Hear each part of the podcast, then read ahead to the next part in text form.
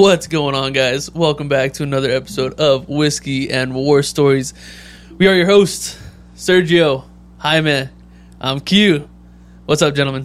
What's up, brother? How we doing? Excellent. Pensative. What'd you say? That's a big word. What'd you Pen- say? Pensative. Pen- you mean pe- Pensive. pensive? Would you say pensive or would you say Pen- pensitive? Pensative. A The little word is pensive, I think sensitive. sensitive and but if you're describing it, wouldn't you say you're pensive? pensive. Okay, yeah, pensive. Pensive. Pensive. I was, I was right. You're, It's pensive. you're pensive. But I'm pensative-ing.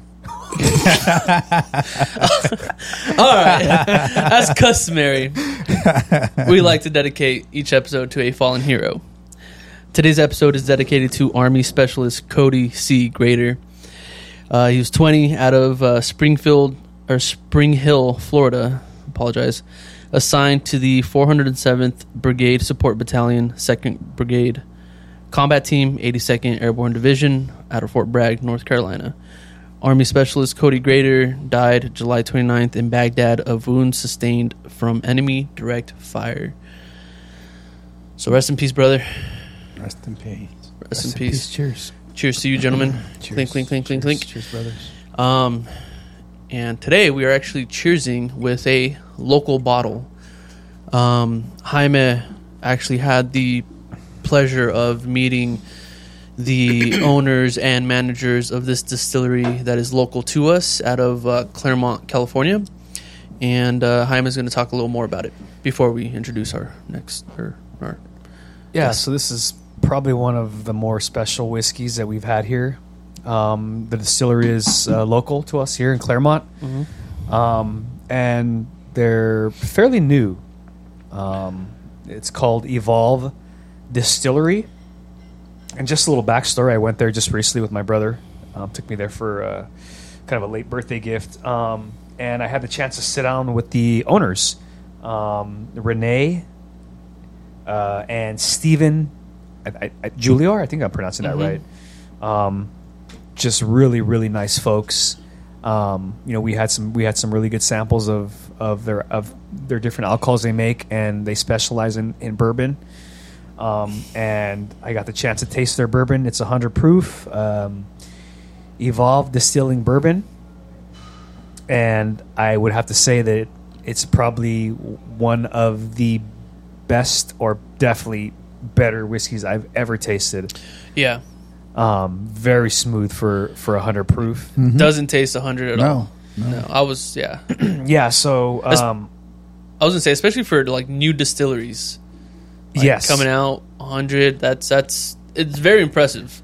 Yeah, it took me by surprise. Uh, very unique taste, very very smooth. I recommend anybody that's in the area to check out this distillery. Um, it's located at 1420 North Claremont Boulevard, Suite 11A.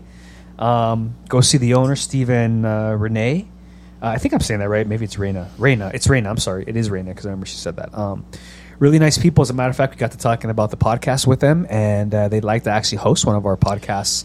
They're at the distillery, um, so you know we really appreciate the support. Yeah. I think we're gonna pay them a visit. Um, Yeah. you know, th- this weekend and maybe uh, try Yeah. to coordinate something with them. But anyhow, we did uh, get a bottle from them. Um, so uh, and it's delicious, really smooth, and Yeah. you know we want to thank them and give them a shout out. yeah. So Cheers to them. Thank Yeah. you guys, at, everyone at Evolve. Thank you so cheers. much. Thank you guys. Cheers. And uh, our guest for today, um, he loved it so much the first time that he wanted sloppy seconds. we all love him, but we hate him majority of the time. Yes. This Corey week- Hostetter, What's up, guys? What's up? woo woo, welcome back, brother. Hey, thank you for having me. Thank you. This is- this is- so we're actually, uh, you know, I'm being, gonna be a little transparent about this. We're, we're shooting from the hip. You know, Yeah. we, we did we did have a a, a, a guest lined up, but um, you know, he, he got busy with with work, so uh, couldn't make it to us, which is okay. Um, and we're literally sitting in here, and we're about to start, and we're just like, well, then you know, I guess we can just start. And I was gonna go out there to go to the bathroom, and I remembered that I hadn't seen Corey's truck pass by, and so that's when it hit me. I was like, "Oh, dude!" I was like, Yeah. "He should still be out there." I was like, "Let me get him back in here." I mean, we always wanted to get you back in here, regardless. I think it just worked out perfectly and for he- us today. and Corey, you on the first podcast. He actually was our first guest. Actually, That is right. Um, you were our first Oh, guest. Yeah. that uh, It was a long time ago now. You guys have had a lot of success. yeah, and you you did so well, right? Like some people are they're more apprehensive when they speak, and you know you did so on a podcast. As a as a matter of fact, um, you guys have even started your own podcast. Is that correct? we have. It was, and, and it was after that first episode. Um, kind of thankful talking to you guys and, and doing that that we kind of decided to uh, open up a gym podcast. Um, not only talking about the gym, but also just kind of introducing different stories of people that are involved in the gym. Um, and a lot of that, like I said, a lot of that came from the podcast with you guys. So, um, kind of having hearing different stories and perspectives and things like that. So, Well, hey man, we appreciate you. And uh, what, what's what's your podcast? What's the You know, podcast? it is the GSA PSA. So, if you guys on What's the, PS, Spotify, what's the PSA stand for? public service announcement. I like that. Yeah. Yeah. So you know we'll Clever. we'll touch on uh, we'll get some guests on there, talk about different stories in the gym.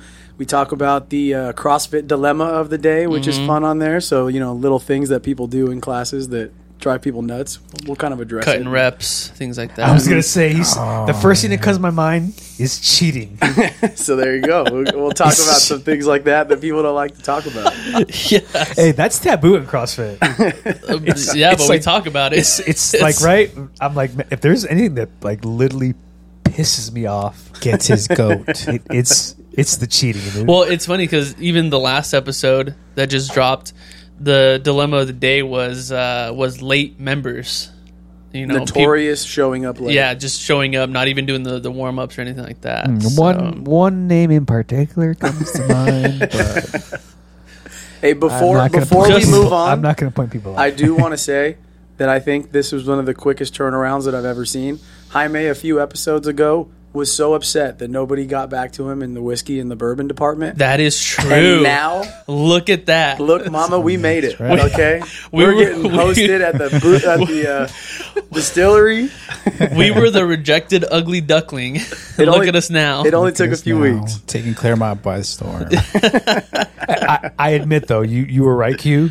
I, I, I took a little too far. I probably should have right. Oh, You know what? I should have I should have crawled before I let Brother, him. I, I, I love your drive of wanting to get The you know, ambition? the yeah, the ambition behind it, of, you know, the tenacity of being like, yeah, we're gonna do this. Reach for the stars. But hey, we're here now, and, and we got we got Evolved Di- Distillery. So uh, you know, I'm excited to go check them out and uh, and you know get to meet them because, like you said, you met them. Mm-hmm. Um, so this weekend, hopefully, we'll be able to go out there and you know just kind of And, and you know what? I'm. I'm because you're such a good friend to me, Q.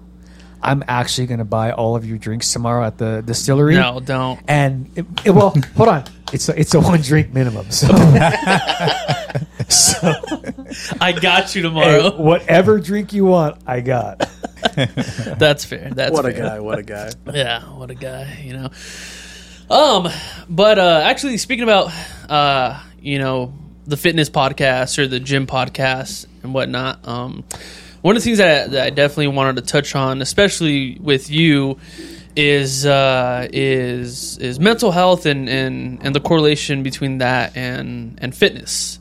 Um, you know, I think as veterans we see this uh this kind of trend happening where a lot of guys get out of the military and they let themselves go. You know, they pack on a lot of weight. And I can only say this because I was one of those. Um, got out at 175, and the heaviest I got to was 235, 240. So, yeah, I ballooned. Um, You were a butterball. yeah, dude, I was a little gordies, dude. Um, and so I I ended up realizing that there, for me at least, there was a heavy correlation between uh, my mental well being and my fitness level at the time. I you know now that I look back at it, um, when I was at my heaviest, uh, dude, I was not in a good mental space. I was depressed, you know, dealing with a bunch of anxiety, and it wasn't until I hit the, you know, I found the gym and and uh, and I feel like I'm I'm doing, you know, doing a lot better now. You know, we still deal with our issues here and there, but um, just kind of wanted to get a taste with you guys, see see, you know, how you guys felt about that situation. and it, I think it's I think it's not just military. I think it's I think it's first responders too. I think that Absolutely. typically speaking, and Corey, you can obviously attest to this. you know, as when you're younger in your career, and you know, first it's probably firefighters too, police officers, whatever. Um, you you have like a fitness regimen, right? Because you're young, you're just you're just starting your career, you want to look good, and as you progress through your career, you kind of that kind of falls by the wayside, right? And you know, we've seen cops and firemen that are like overweight and obese, and you're like, oh my god, this guy looks like a fucking soup sandwich in his uniform. Mm-hmm. So it's you know I think it's for for the first responder profession as well that you know we talk about that as well. Would you would you guys say? And I guess you know, I'll I'll shoot this towards you, Corey. Do you think? Well, one, what are your thoughts behind why that happens?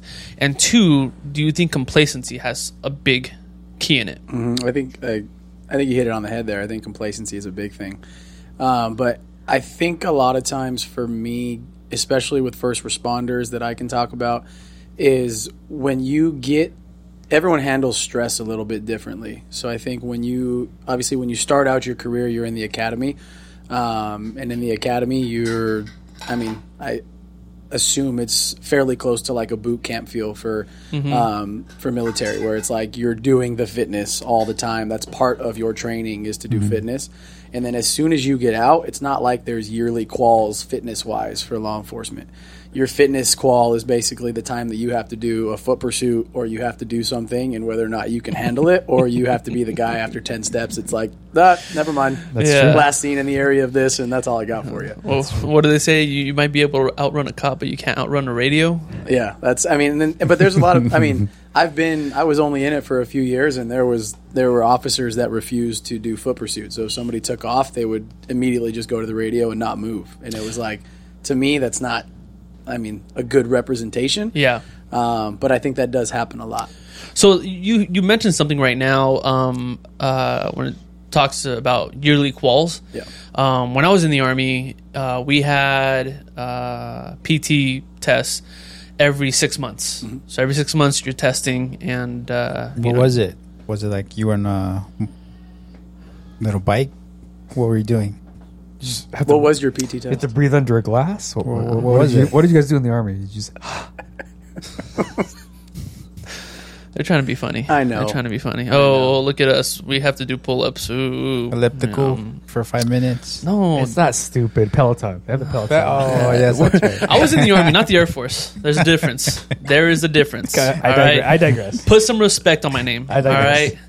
Um, no, for the army, it was uh, it was uh, the the use of the push ups, uh, sit ups, two mile runs. You had to hit a certain number between a certain time, like What's 60, the number? 60 seconds. What's the number? Well, it depended on your age. Your age kind of dictated on, on what your range was. So for me, getting out of active at 25, I think it was, yeah, 25, I think I had to hit 62 sit ups in 60 seconds.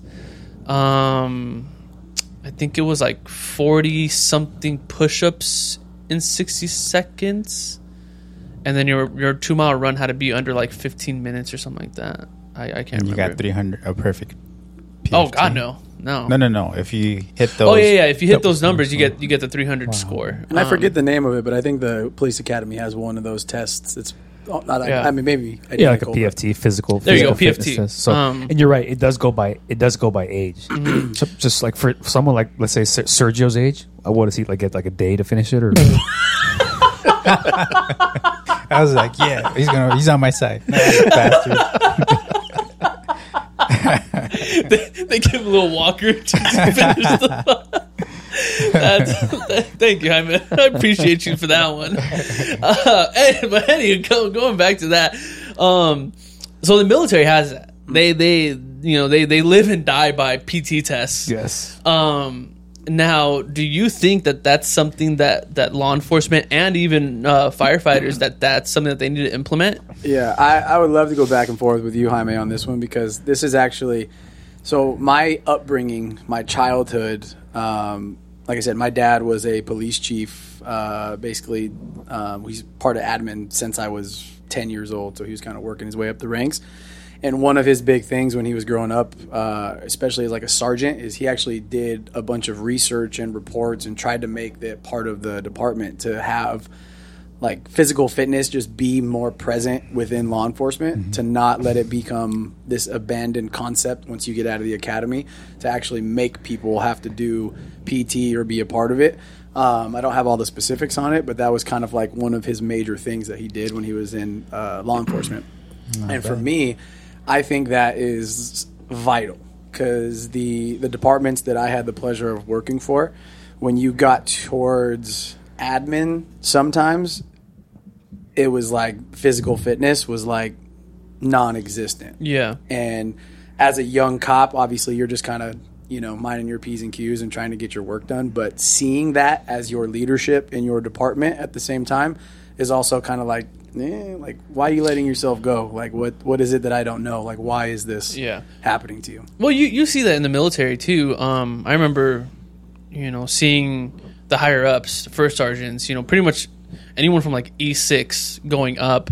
Usually, they would sign off on their you know their buddies. You know, PT cards, and oh yeah, you pass or whatever, and and usually the higher ups were the heavier guys, things like that.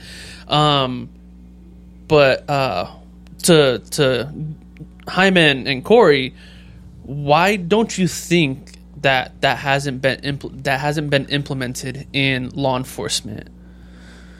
I'm sure there's probably some laws that have to do with like discrimination or something, right? Because everything is just kind of so touchy feely um, with that. But that's not unique. Like my department doesn't require you to have a physical fitness test, and if you don't pass this test, then you have to be put on some type of, you know, ancillary assignment until you become up to par. That's not just my. That's everywhere. Like, right, right. there's not it's not like the military right although we are a paramilitary organization it's not like that however i will say this and I'm, i will credit this to, to, to you corey in the gym that um, within the past several months uh, on my swat team you know during our, our trainings um, we always just had a, a day pack with like training right shooting and movements and all kinds of stuff that we would do but we never in in our in as long as I've been on that team, and I've been on that team for about 15 years, we've never done physical fitness as part of our regime. We just started doing that. I like to say at the end of last year, so we do that every training now. And every training, my workouts that that I give to the team that that I write for the team come from GSA. Perfect. they come from you. Perfect. And, and let me tell you what, this is a true story, and it's just like a, it's just like the gym, and it's just like the Marine Corps. Why they're so successful? We said this before, right? That my team has bonded exponentially in the last seven or eight months because we have done the physical fitness. And every time we do it, everybody dreads it. Right? It's like mm-hmm. it's like a fucking what? Every day we're like, oh God. Mm-hmm. But at the end of it, right, we're like, we feel good about it, right? Like we all look at each other, we fist bump, and we all look at each other and we all got the same sweaty ass expression mm-hmm. and we're all dying, but you know what? We're doing it together though. And that's exactly what we do with, my team when we train is we beat the shit out of ourselves. And when we're done with it we all got the same face and it literally has bonded us together. And i always have like this after pt we this little group thing and i'm like hey you know this is look around. We, we do this because it bonds us. It's like mm-hmm. crossfit. It's like the military right? Like the reason they're so successful is because everybody sweats bleeds cries dies together Yeah. gets up and they do it all over again right? Yeah. And we've become so close on my team because I've adopted a lot of the principles that we do here that you've you know you base your CrossFit gym off of, um, and, and I'm so thankful for it because it like literally has brought us closer in the last 15 years I've been on that team than it ever has before. Yeah. Um, and, and now it's part of our regime. It's part of our training regime going forward, and it will always be. Even when I leave that team, it will be a part of that team's regime going forward. That we will always have.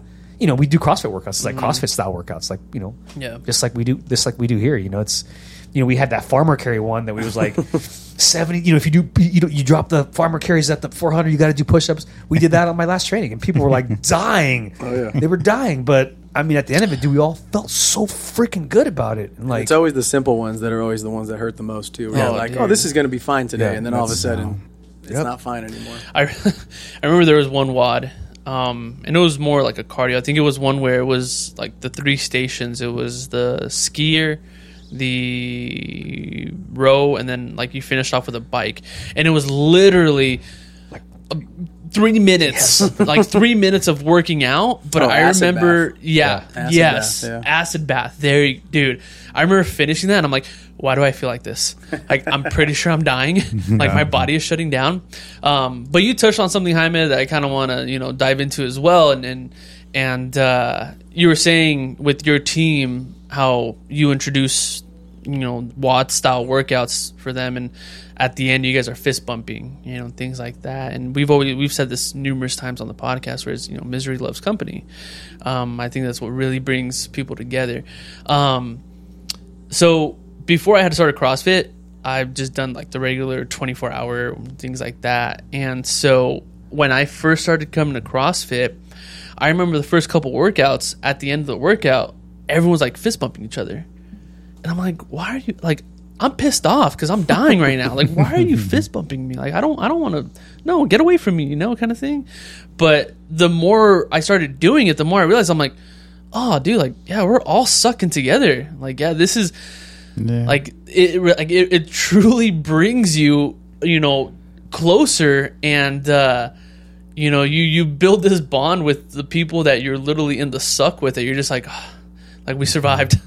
We did it you know? And the thing that i like about crossfit especially is that you know it doesn't matter if you finish first or if you finish last you know? As long as you finished everyone's still like hey good stuff dude you know? Way to get it. I, I got a question.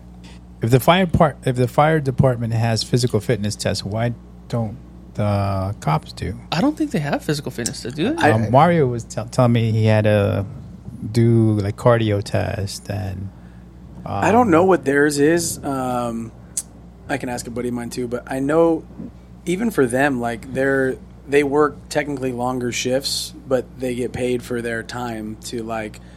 I mean, they get paid for what they may have to do essentially. So it's not like they're working the full shift. They're they get to sleep, they get to eat, they get to work out and exercise. So I know they do that um, on their teams as they do. That was probably the nicest I've been towards fire. Yeah, I was gonna say that was very that was very nice of you. I know. If Lee was standing there, it would have been different, but I couldn't do that. Yeah. Um, but I actually had a question too, and maybe more towards Jaime because you've done deal, dealt with both. Do you think that the the brotherhood in the military is a little tighter than the brotherhood in law enforcement? Yeah, of course. And the reason I ask that is because, I mean, I almost feel like even being in both. And from I came up with like high level soccer coming up, so we would go through like strenuous CrossFit style workouts and stuff, and it would bring us closer. And I feel like that is kind of what's missing in law enforcement a little bit is the brotherhood that you're talking about, like with your SWAT workouts. And maybe it's not just workouts in general, but things like that to bring teams closer. I feel like sometimes it's a little more independent in law enforcement. And then when I hear you guys talk about military, and it's like 10 years later, these guys are still my brothers and sisters and everything like that. So, Yeah, and the reason for that is because, uh, and I, I was active, maybe a little bit different for for reservists, but um, and we were all active here. Is that they're literally like your like your brothers, Yeah. and I say mm-hmm. brothers because at the time I didn't have any females in my mm-hmm. platoon, so brothers and sisters, you know. Mm-hmm. But my experience as brothers is you literally live with them every day. You eat, sleep, shit, like. You know, you sleep in a bunk. You know, you sleep in the same room where like there's th- you know either two or three Marines in there, and you guys have like a Jack and Jill bathroom with the next two or three Marines. So you see these people every day, every single day. And I went to combat with these people on three different tours, and I see them every single day, right? So you you go through everything that you would go through with a sibling. I, I, I don't know if you have siblings or not, Corey. yeah, but- a couple half sisters. so it's like right, it's like growing up with, with, with siblings, right? Like my brother, we grew up and we just fought with each other all the time, right? Because we just see each other every day. So like you get sick of them, and you then you play video games with them, you laugh, you cry, you joke with them, you fight again. But then because you're there with them, you you know you manage to make up, and you always have, you know you have a good bond. It's that differs from the police department, right? Because we don't sleep like in the we're not we don't Yeah. rack with these guys at the end of the day. Like we go, you know, we go 10-8, we you know start our shift, and you know we work maybe a ten hour shift, a twelve hour shift, whatever you work, and then let's just say fucking me and you me and you work together, right? Q and I get sick of you. Well, do at the end of my shift, I go home to my family or mm-hmm. whatever, right? Not not in the service, right? We just do we go right back to the barracks, to the barracks. and whatever Right, problem yeah. we had, hey, we address it. Yeah. right? And most of the time in those scenarios, it's through fistfights. Mm-hmm. Mm-hmm. But what happens afterward?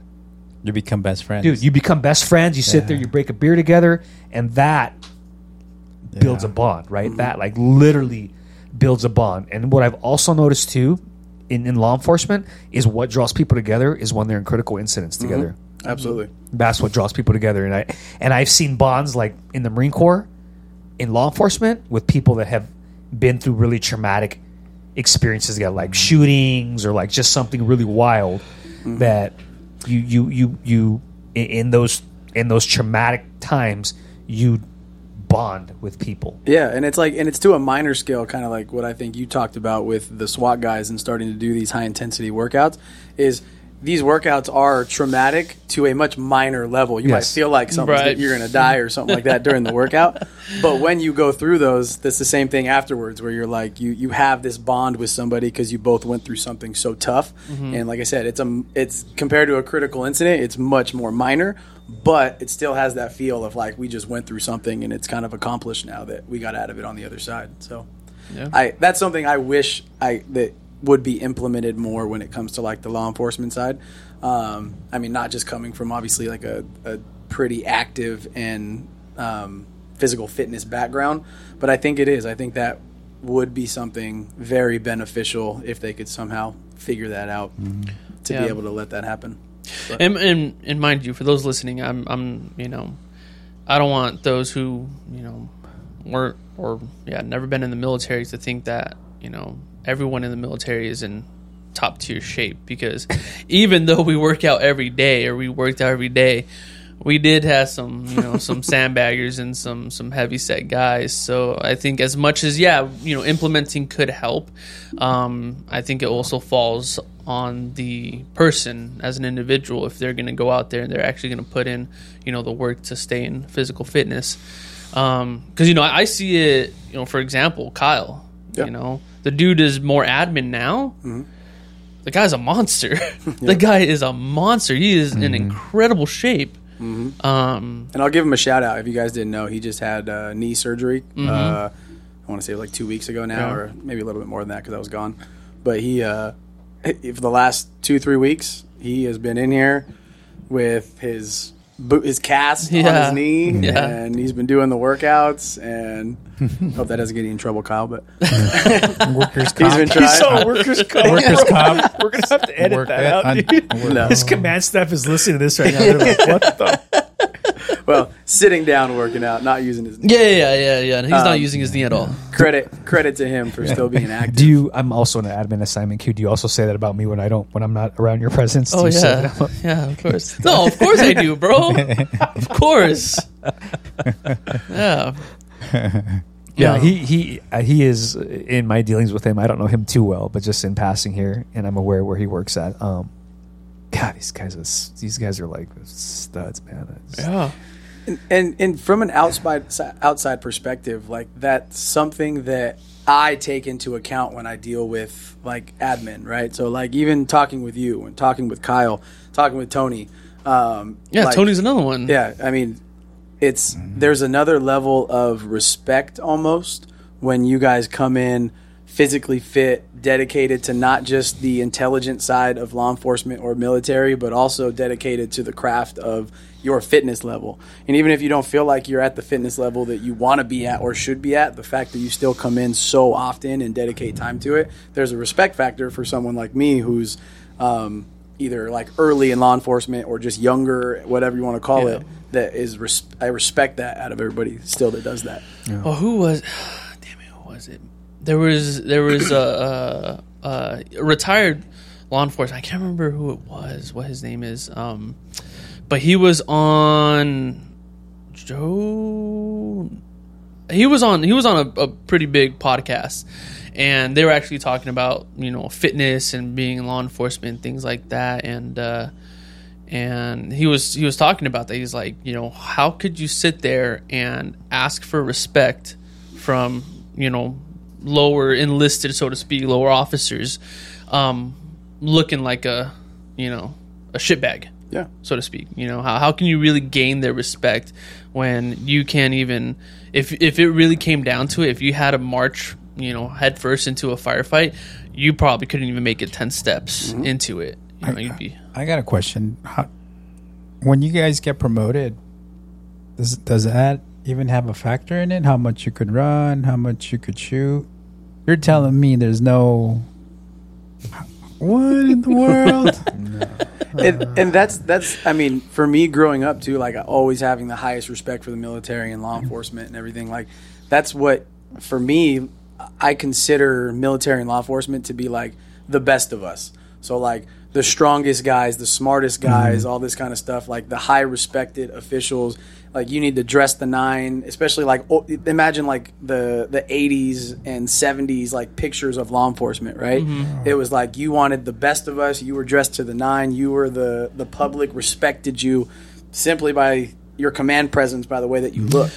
And I feel like now it's a little different. I mean, I know the times are changing and things like mm-hmm. that, but it's just it, it doesn't have that same effect. Maybe I'm older now and I just know a lot more of the behind the scenes, but it's it's it hasn't been so much of like the holding yourself to that highest standard. Yeah. I have the a theory about that, but Q, I know you want to say something.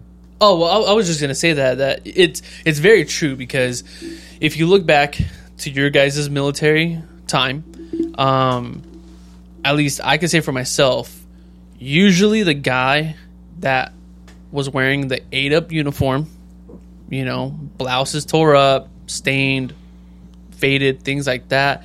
He wasn't usually the high speed guy. He wasn't usually the guy you'd go for, and you'd know that okay, I need, you know, I need you to take care of X, Y, and Z. Um, he was usually the guy that was known in the unit as the shitbag. the bird. Just- Just just- call him the bird. the bird. Sure, the bird. Um, so yeah, that, that that makes perfect sense. Um, you know, if, if you're if you're willing to let go of the smallest details, you know, you're willing to let go of. Yeah, I mean, like, let's be honest. I mean, it, it might sound vain or it might sound difficult to hear, but the first thing that you see is somebody's physical appearance before they open their mouth and Mm-hmm. No, you know yeah. they're intelligent or whatever. Yeah. And if you're somebody coming in and you don't look, you don't look strong or you don't look intelligent or you don't look anything, that's the first thing someone's going to see out of you. So Yeah. I think that's kind of important. I, I don't actually don't think that's vain at all.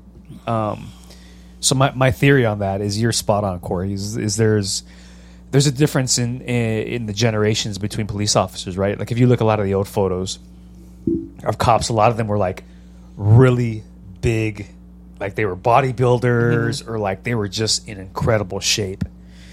And my theory behind that is, and I'm, I'm probably I'm circling the area. I'm probably pretty close to it is it back then, right?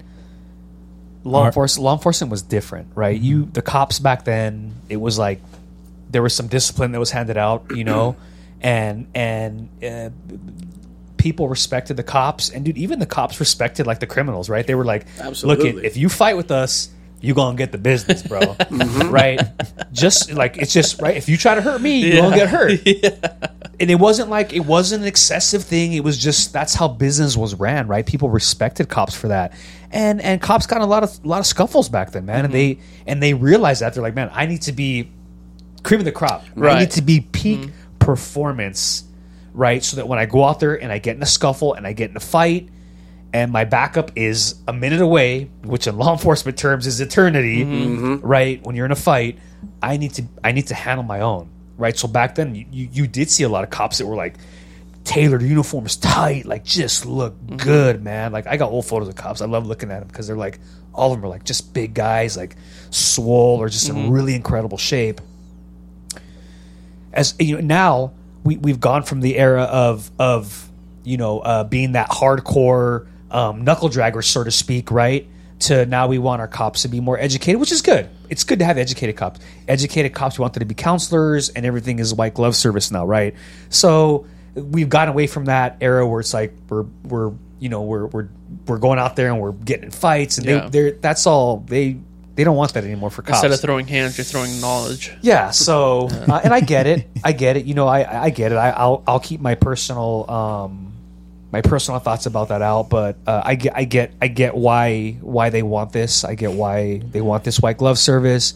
And, and yeah, so you see now you you do see um, you know you don't see so much super fit cops anymore. Um, But I think it's even like those that are outside of law enforcement can almost see it and just you know I was I was watching a documentary and in the documentary there's uh, there's like uh, they're showing clips of like a courtroom and uh, this this freaking cop that's part of the courtroom or whatever dude this guy was massive. Massive. I'm like bro. Like how could you get to your duty belt? Like that is like dude he was huge. But i'm like like you know at least for me and grant I, I got a lot of respect for law enforcement.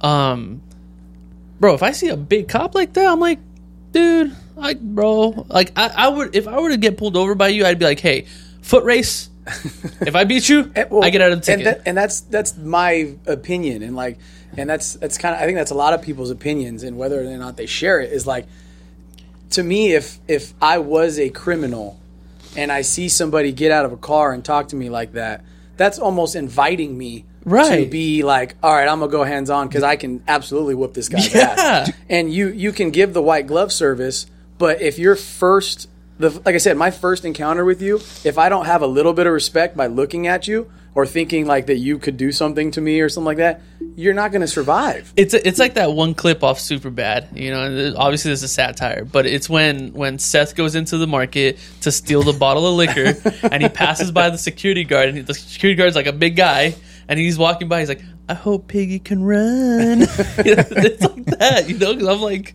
dude if i see a big guy i'm like it, it, you know i granted i can't I got good sprints in me. I don't have long distance running. So let me let me clarify that. Is is I can, you know, 40 yard dash, dude, I could burn some people.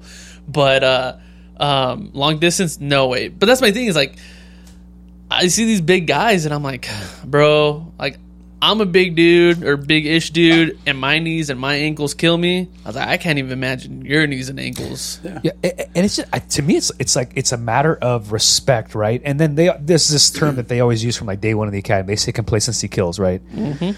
Think about this, right? Let's let's talk about CrossFit settings, right? Imagine if you saw Corey, right, or Eric, right? Because Eric's a stud, right? Imagine you see Eric or Corey walk in, dude. They're all fat and nasty, and they're trying to tell like lead a workout, right? They're like. They're the coach for the workout, and you're like, dude, can you imagine like listening to Yeah. a coach that's like super overweight, and you're like, bro, you can't even. You're telling us, you're coaching us Well- to do all these burpees, bro. You can't even do a burpee yourself. That's like, the saying, what is it? Don't take advice from a fat trainer. Yeah. Like, you see. and, and they do in like in complacency and then along with that the first thing you learn for the most part in the police academy i assume it's the same thing is command presence. Whether that's with the way that you speak the way that you mm-hmm. dress your actions in and out of work is command presence. And the first part of that is your appearance which is why you do those class a inspections which is why you you make sure everything is to the nine dressed mm-hmm. like everything looks good. That also goes with your body, not just your dress. So if Yeah. I I feel like if you can't uphold those standards, you're starting to bring that scale down of like the respect for law enforcement is dropping, and it's starting with yourself.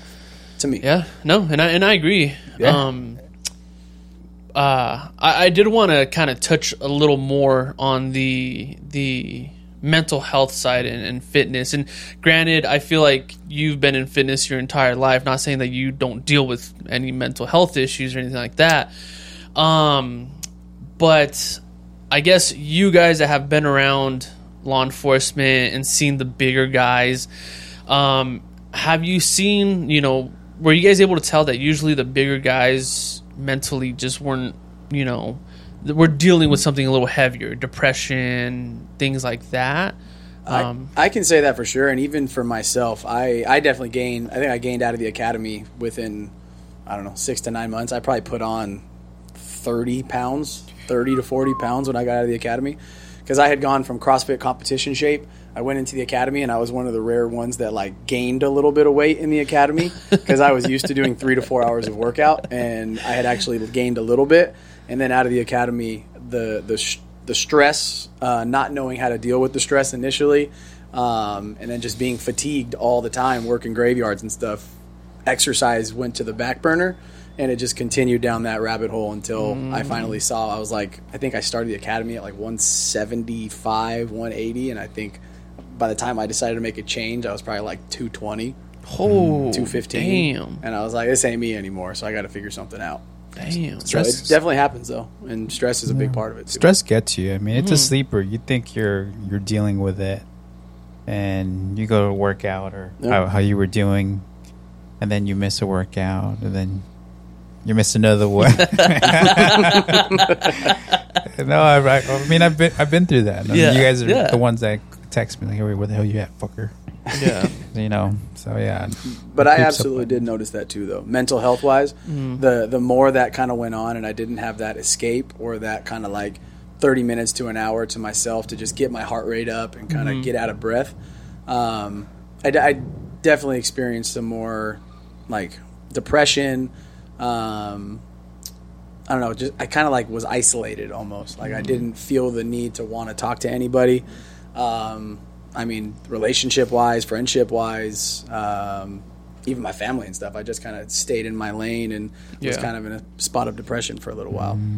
Yeah. It always makes you feel better. I, I think does. we all come across that though. Oh, There's a- there's no- percent. Yeah. we don't i don't think we may realize it the way Mm-hmm. you're describing it we're like oh shoot that's me sometimes i'm like oh, that makes sense Yeah. that makes sense I think the scary part though is is when you do go through that that bout of depression, anxiety, things like that. Um, that for whatever reason, even though working out usually tends to help us and get us out of that kind of state of mind, um, the depression almost tells you to do the opposite. You know, it says no, just you know, lay down, relax. You know, Eat you don't have to go work out. Yeah, Yeah. you know, just chill, do this. Um, and so I just find the mind very intriguing in that sense, where it's like we know the answer to help us, or at least to help me, Hmm. is to go work out, is to you know, uh, freaking go go earn my dopamine in the gy- in the gym. But when I do go through my little bouts of depression, my mind is telling me otherwise, and it's like, nah, you don't have to. You don't have to. And it's mm-hmm. short term. Like I think it. I think a mm-hmm. lot of it comes to like we give into those short term mm. demons, so to say, where it's mm-hmm. like you know, in the long run, eat good, do fitness, and like things will go well for you. But then you get to like your Friday, Saturday nights, and it's like here mixing in too much alcohol, or it's like, well, that Taco Bell sounds real good at eleven o'clock p.m. And the short term satisfaction starts to hmm. kick in, where it's like obstructing you from your long term goals. You know what, Corey? We brought you on as a guest, not as a coach. All right. but it's different because because it's it's all about like the moderations, right? Yeah. And it's like I mean, when you have a, a glass of whiskey or you do something like that and you drink a little bit, you need that because it's like hmm. if you deprive yourself from it forever. I mean, you're always just going to want to get it. But hmm. if you have it in moderation, that's different. It kind of keeps you on your path. Yeah. And I think a lot of times that's what we do is we end up going too much into the short term things that we want, mm, and then okay, we just see what you're start neglecting the eat right, fitness, things like that, Okay, and it's that too makes late. sense. i like how you say eat right but some of us don't have the eat right mentality or the sleep right and some of us just can't sleep Yeah, Yeah. so Real quick. Mr. You cold? Cold? Yeah. Am I cold? Yeah. No, I'm. Stop staring at his nipples Okay. Well, It's just. I wasn't staring at that. I just Um, no, I was gonna say the controller's over there if you want to Oh, turn it no. off. um. Why we're on this the sleep i want i want to know the sleep this thing. this path. that? Yeah, I can't sleep, but that's not what I was going to say. Um, the the the whole mental health thing and the fitness thing, where it ties in for me, is here's what here's what bothers me. Right, is why I why I believe in the the, the fitness. Right. And I have a fitness regimen, right? I, I, I come here regularly. I go to the gym across the street now. Um, but I've always, yeah, that's right. I've always had like a fitness for for the longest time, right? Yeah. And I'm by no means am I an, a CrossFit athlete, but I I just I, I try to stay in shape. Is there's the fitness aspect and there's the mental health aspect, and let me explain that to you, right? A lot of cops they'll work 30 years, like 30 years is our retirement, right? They'll work 30 years, and a lot of them die within the first like five years. Is like a common thing, right? Cops will die th- in the first like five years after they retire and dude, when I hear that, and I know cops that have done that, that have died like that first few years after retirement, and I hate hearing those because I'm like, man, these guys work this stressful career, right? And then they they they die right away, mm-hmm. and there's like there's two reasons for this, right? Number one is you go through the whole career dealing with ups and downs. It's like you go from 100 miles an hour to zero right away. Dude, that that that's a lot. Like your body, it's it's dangerous for your body to do that. Yeah. Right? And after 30 years, it's very dangerous for your body to do it. And then you retire one day and it's all over. It's like have you ever heard- those stories of like people that live to like 100 years old, 101, mm-hmm. 102 and they're still like walking, right? Yeah. but every day they smoke a cigarette or they like drink a glass of like beer, beer or wine or like so, and their doctors tell them don't stop doing that Yeah. because the minute you stop doing that, what's going to happen? Yeah. You're going to fucking die, Yeah. right? Because your body can't handle Yeah. that sudden shock of not having that anymore, right? And it's kind of like that with cops, right? They're like they deal with all this stress, and then one day they retire, and it's all over. They know ha- they no longer have it anymore, right? Mm-hmm. Think about that. So that's something I'm going to have to contend with when I retire, right? Because my career has been ups and downs, highs and lows, stressful situations, not stressful situations, 100 miles an hour to zero in a, in a matter of seconds. I'm going to have to deal with that. Compound that, right, with people that that that live that have a uh, that go through their profession and they're unhealthy, they're fat, right? So not only now are you dealing with the mental health aspect, right? You have to figure out. Hopefully, you don't die because your body can't adjust to Right. you no longer having stress because you had it for the last thirty years and now you shut it off. But now you have to deal with the fact that you're fat, Yeah. right? And you're now you're physically dealing with that and you're mentally dealing with it, right? And it's a lot for the body to handle, and it just shuts down, yeah. right? It just stops, dude. I don't want to be that statistic, bro. I don't want to work 30 fucking years and die within my first five years. Like, I didn't work for that to happen. Yeah. I worked to retire and travel and do this and, and still maintain a healthy lifestyle. And Jaime's gonna be here like three times a day after Working he out. retires. Just, hey, bro, I just saw you like an hour ago. morning and night, then I'm going to drink whiskey. there you go. There you go. He's gonna be the one that the reason that I have like a 24 hour gym, so that Jaime can come in and bodybuild at like two o'clock in the morning and can't sleep, go to the gym. That's actually what he should do. I know. Instead of baking bread. And, Put a bing. Like, just put me on blast. dude. okay, I couldn't sleep. I was making bread and making peanut butter balls at midnight the other day. but uh, um, I actually do want to touch on something though. You know, you're talking about military careers and whatnot, and, you you saw it with your dad too. Um, do you think that's why they start shifting a lot of uh, uh, officers into the admin side of things, just to get them away from that high stress kind of stuff, just to kind of get them ready for to retire, kind of thing? Not have to deal with the cortisol dumps that they're dealing with. No, I mean, I mean, Jaime can speak to it a lot better than I can. Um, but I feel like it's it's just leadership when you start going to admin, right? I mean, obviously, when you promotions and stuff mean more money, so the goal is after you start working, you just you keep promoting, and, and it becomes a a leadership role. It becomes you get more money out of it and things like that, and that's always a big goal. But I don't feel like it. I feel like I don't feel like it's not.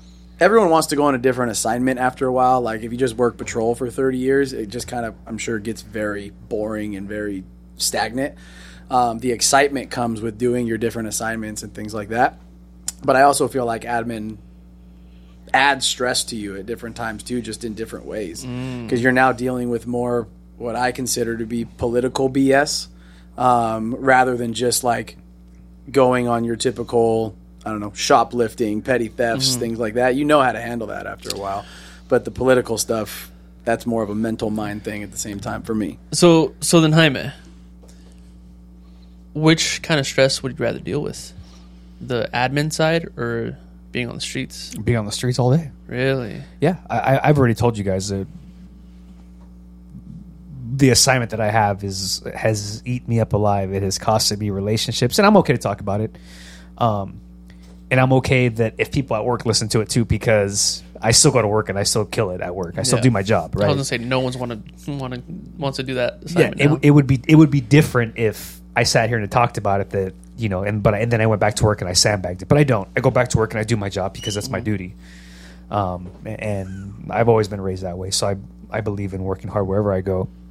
but um, it, it, my job is like thankless, right? I work internal affairs and like I'm, you know I deal with police misconduct, and you know ninety eight percent of it is is all BS because cops out there they're really out there doing the good thing and they're they're not being malicious, and it's that mm-hmm. small two percent that cops screw up or do something stupid and they're going to pay the price for it. But to me, I loved working the streets. I, I I would get a sense of satisfaction out of like getting like a good arrest, or like getting in a pursuit, or like man, I remember going home and I and I tell my team this like we literally talk about this like once or twice a week that I had satisfaction in doing that. It made me feel good because I felt like I made a difference. Not that what I do doesn't make a difference. It just felt different to me when I was on the streets and I was like chasing bad guys and I was with my team and we were like catching you know felonies, high risk stuff, and like when I was working gangs and when I worked SIU, man, I would leave the workday and I would feel so good about myself. Like I would sleep good. I'm like, fuck yeah, man, we just caught like this murder suspect. I fucking felt so good. Like I had life in me. And because now I sit at a desk and I just stare at a computer all day and I feel like I sink in my chair and it's an evil. Let me just, it's a necessary evil. It has to be done. Yeah. It has to be done. I get it. It has to be done. Um, and somebody has to do it. And it was just my time to do it, right? Um, and I'm, there's a light at the end of my tunnel. I believe that I'm coming to an end of it. Um, but it has put me through the ringer, man. It has it has put me through the ringer, and I would I- take the stressors any day of the mm-hmm. streets than what I'm doing right now. I feel like I feel like you thrive off of high risk, high reward. Because Yeah, I feel like you know running the streets. I mean, okay, like let you could correct me if I'm wrong, but I feel like chasing a murder suspect compared to chasing a paper trail, the risk is Dude, it's you that, know. it's that dopamine. You just Yeah. said it. Hmm. Like I, I tell people this, right? I've been on our SWAT team for 15 years, and after 15 years, like the trainings, sometimes they get repetitive, and sometimes you're like, oh boy, we gotta do this again, right? Sometimes it gets a little bit old, and I always tell dudes this. You know why I stay on the team? I stay on the team for two reasons. One, because I like the guys that are there. Like I like the guys that are there. It's we're like it's a brotherhood. I like the mm. guys that are there. And if something happens, I want to be there with them. Number one. Number two, I stay there because when we have like high risk situ like warrants or something like that, we have like emergency call outs. When we go from like our pre stage area to like our wherever like the house, our primary area that we're going, there's like this, you know, we we there's like usually like a one or two minute travel time. I'm on the team because of that. When I leave the pre-stage area to our primary, there's like this butterflies that I get in my stomach every time, bro. And every in 15 years, every time I leave the the, dragon. Pre-stage, I always give myself the sign of the cross, bro. nice. Always because I'm like I get these butterflies, and that's what it's that little those butterflies that just sustains me. It's like, although it's like it's the unknown. Mm-hmm. I fucking love that feeling. I'm like I love it. Chasing the adrenaline. Yeah, I love that feeling. Like mm-hmm. nothing else compares to that. Yeah. I. I so. Go ahead. Oh, I was just gonna say I. You know, I I envy that a little bit because deploying, um, coming back, there's no high like an adrenaline high. And I've told Emily this like when she's asked me so many times, like when I've looked into potentially getting into law enforcement and stuff like that, um, I'm like just that chase that I'm chasing that high again, you know. And so and so I, I I I see where you're coming from because dude, like I I would love to have that feeling again. Um, but Emily kind of brought me down from that cloud because she's like, you know, if you're chasing it for the wrong reasons, Yeah. it's gonna it's gonna come back at you. Uh, was telling these guys yesterday. Corey had a we had an emergency call on our team, and you know we we went you know got to our SWAT office. We were at LAPD training. We went to our SWAT office, and we had an emergency call in the city, barricaded suspect. And um, man, there is nothing better than seeing like.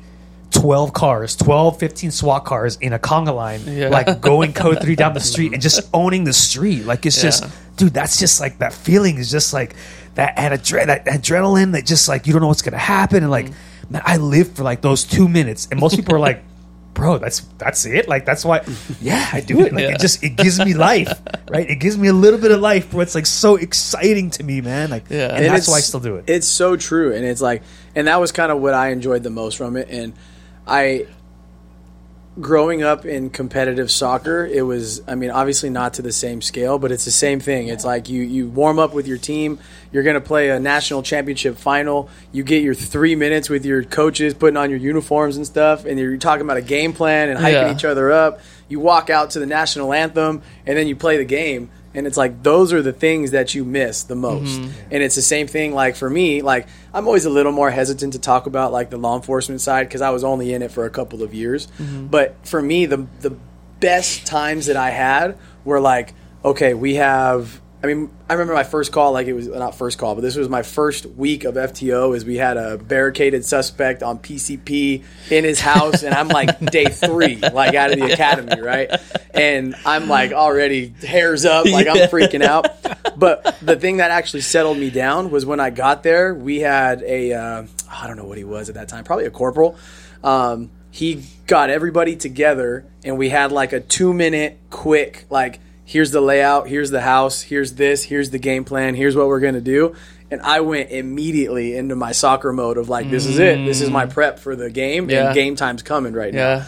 So that's that's what I live for, like the the the butterflies in your stomach type feeling, and then going and executing. And I mean, in law enforcement, you're not always going to execute to perfection. Like you have to be on your toes for anything too. But the moment of executing, getting the job done, and then after the fact, it's like that's that's everything. That's that's why I do it. That's what what I love, and that's what kept me going.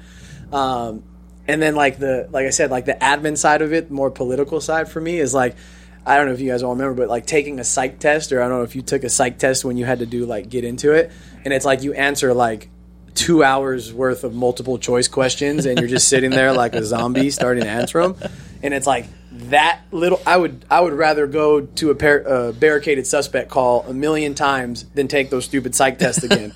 like, and that's just the way that I am. Where it's like I don't want to deal with like the strenuous sitting at a desk circling A, B, C, and D. Yeah. I want to be in a little bit more action and kind of like that's like I said, that's how we grew up. Like So- for me, so obviously the two aren't 100% comparable as far as fitness to going to a call like that you can't really compare them but do you guys do you guys uh, get that feeling occasionally with working out or anything like that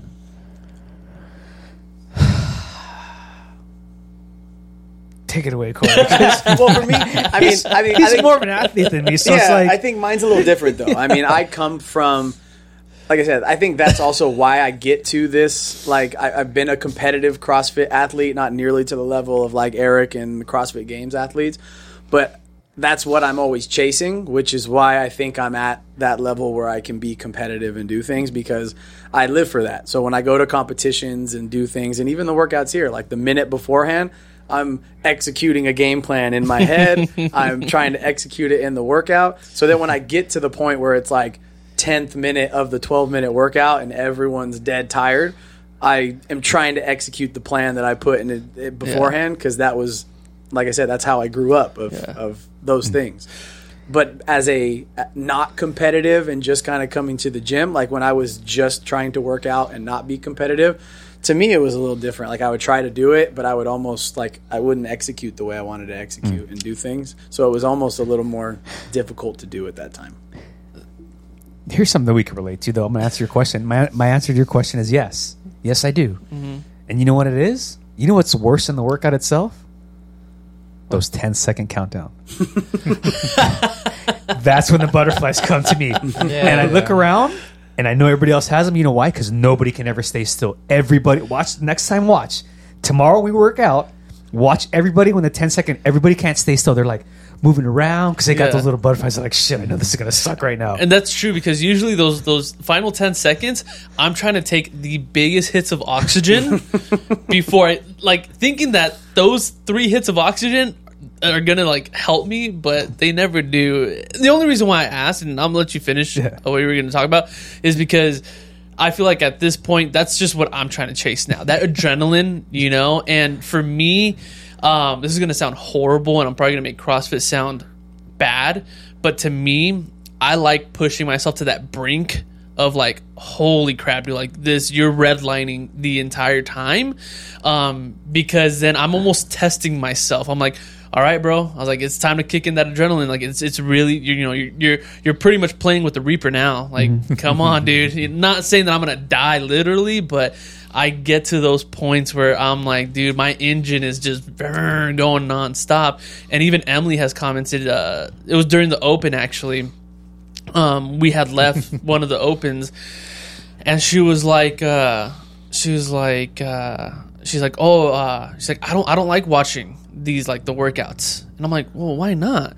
She's like, because you look like you're like you're dying. I was like, because I am, because I am dying, you know. It looks exactly And she's like, like, that. why would you want to do that? I'm like, because I enjoy it. I was like, because it's fun. You know, she's like, it's fun almost dying. I was like, you you won't get it. I was like, you're not gonna get it because it's it's I, we're chasing a high that we felt before.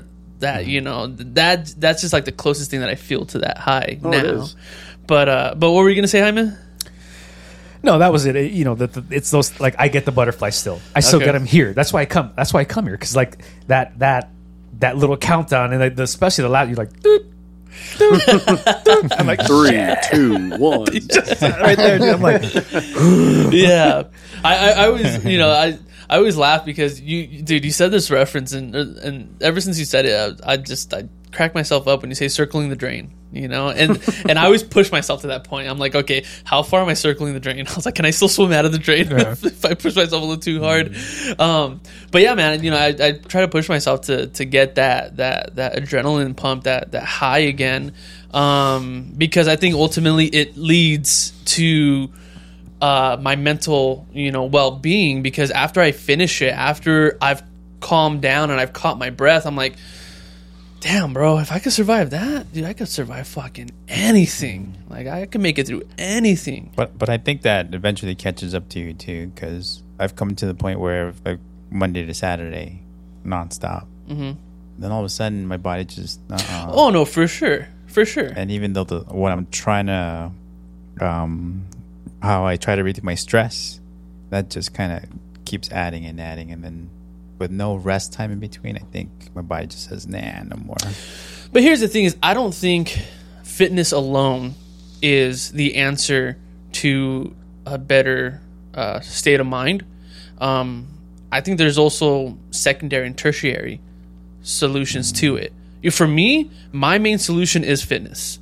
That's what helps me to decompress, to do things. But I also do other things, which is something like this.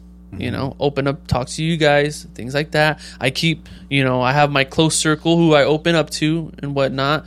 Um, and then, you know, anything else that you want to try, whether it's therapy, whether, you know, whatever it is.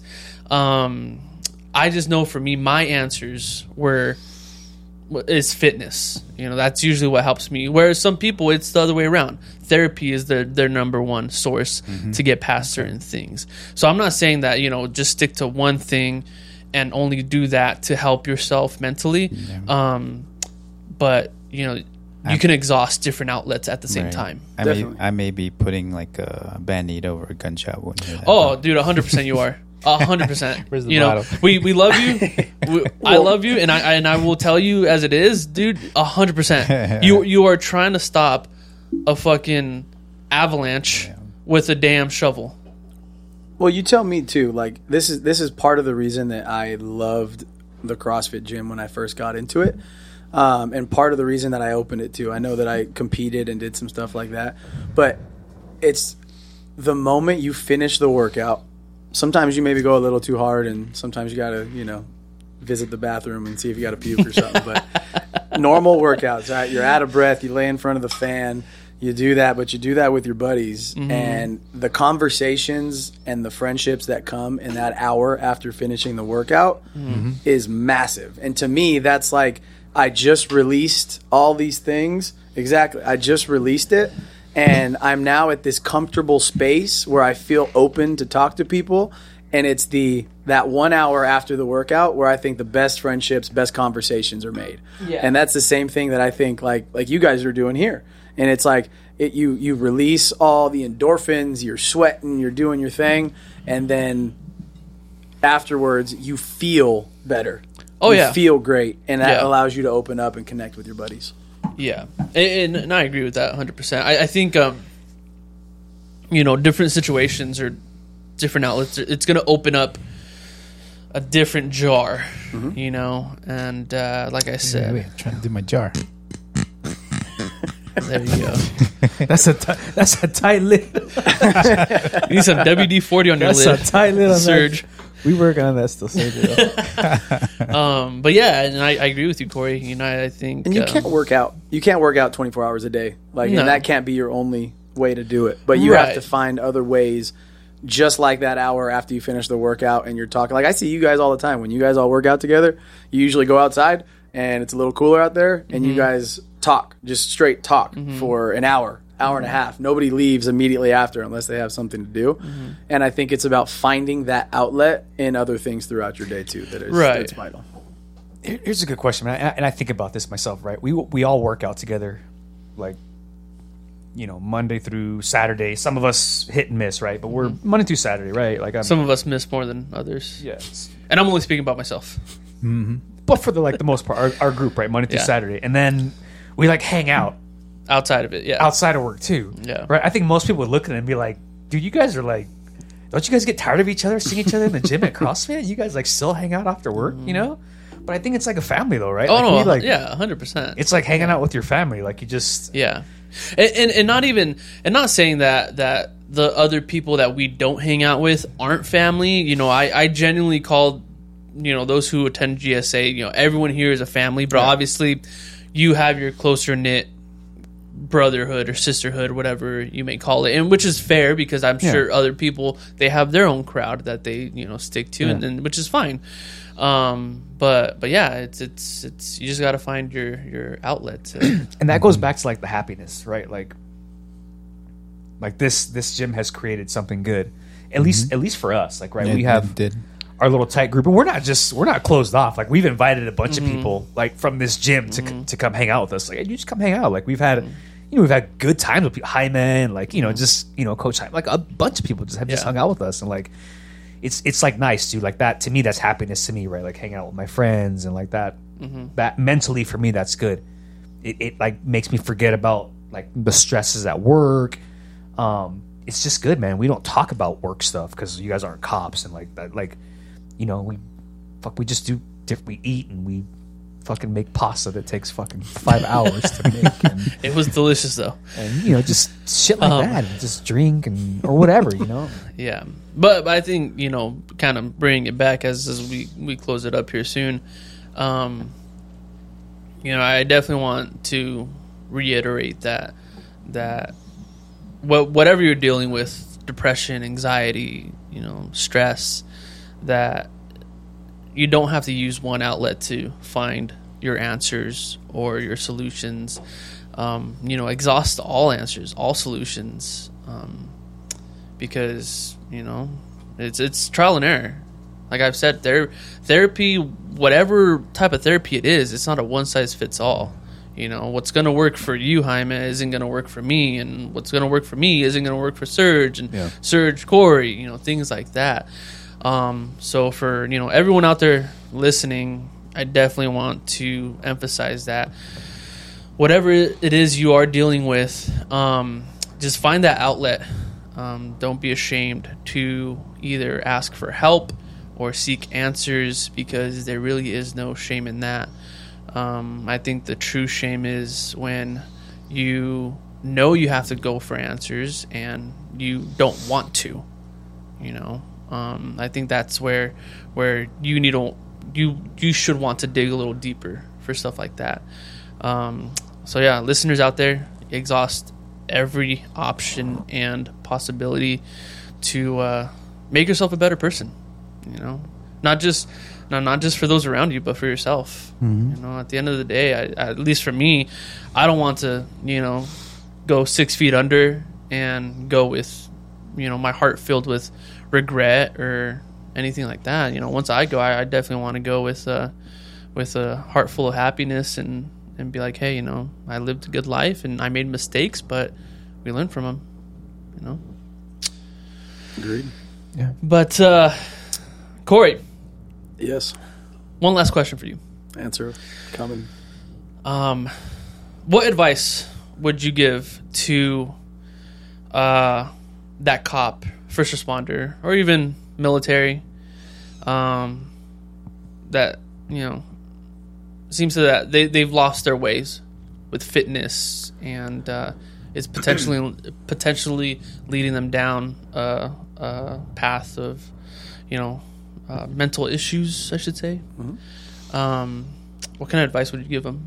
I think it just kind of goes off of what you were just talking about in terms of finding your outlet. So it might not be, I mean, maybe fitness isn't the answer for you, right? And for me, like one thing that I used to tell members that are coming in, it's not necessarily about going to the CrossFit games to compete and be fit, but what we do here is is functional fitness for the most part. Obviously, we add barbells and things, but it's functional movements. So it can be something family related where it's like I want to have grandkids that one day I can play with in the yard and pick up, or maybe mm-hmm. just your kids in general. Um, so if it is fitness and you're not necessarily doing it for yourself to be an athlete, do it so you can function.